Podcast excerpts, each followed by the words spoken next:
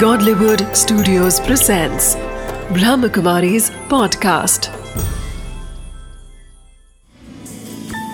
Wisdom of the Day with Doctor Girish Patel।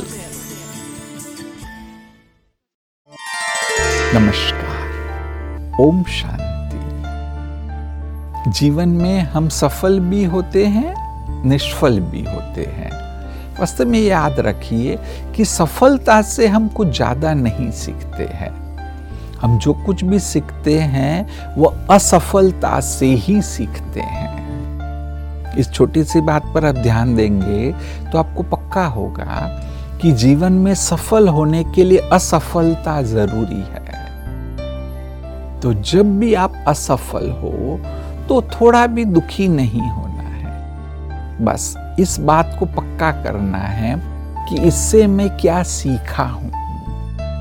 कई बार असफलताएं आप में जो अवगुण है उसकी और भी इशारा करती है, अन्यथा शायद आपको पता ही नहीं था कि मेरे में यह अवगुण है, परंतु वो असफलता आपके अवगुण की ओर इशारा करती है। तो इसलिए विजडम ऑफ द डे है कि असफलता भी जरूरी है।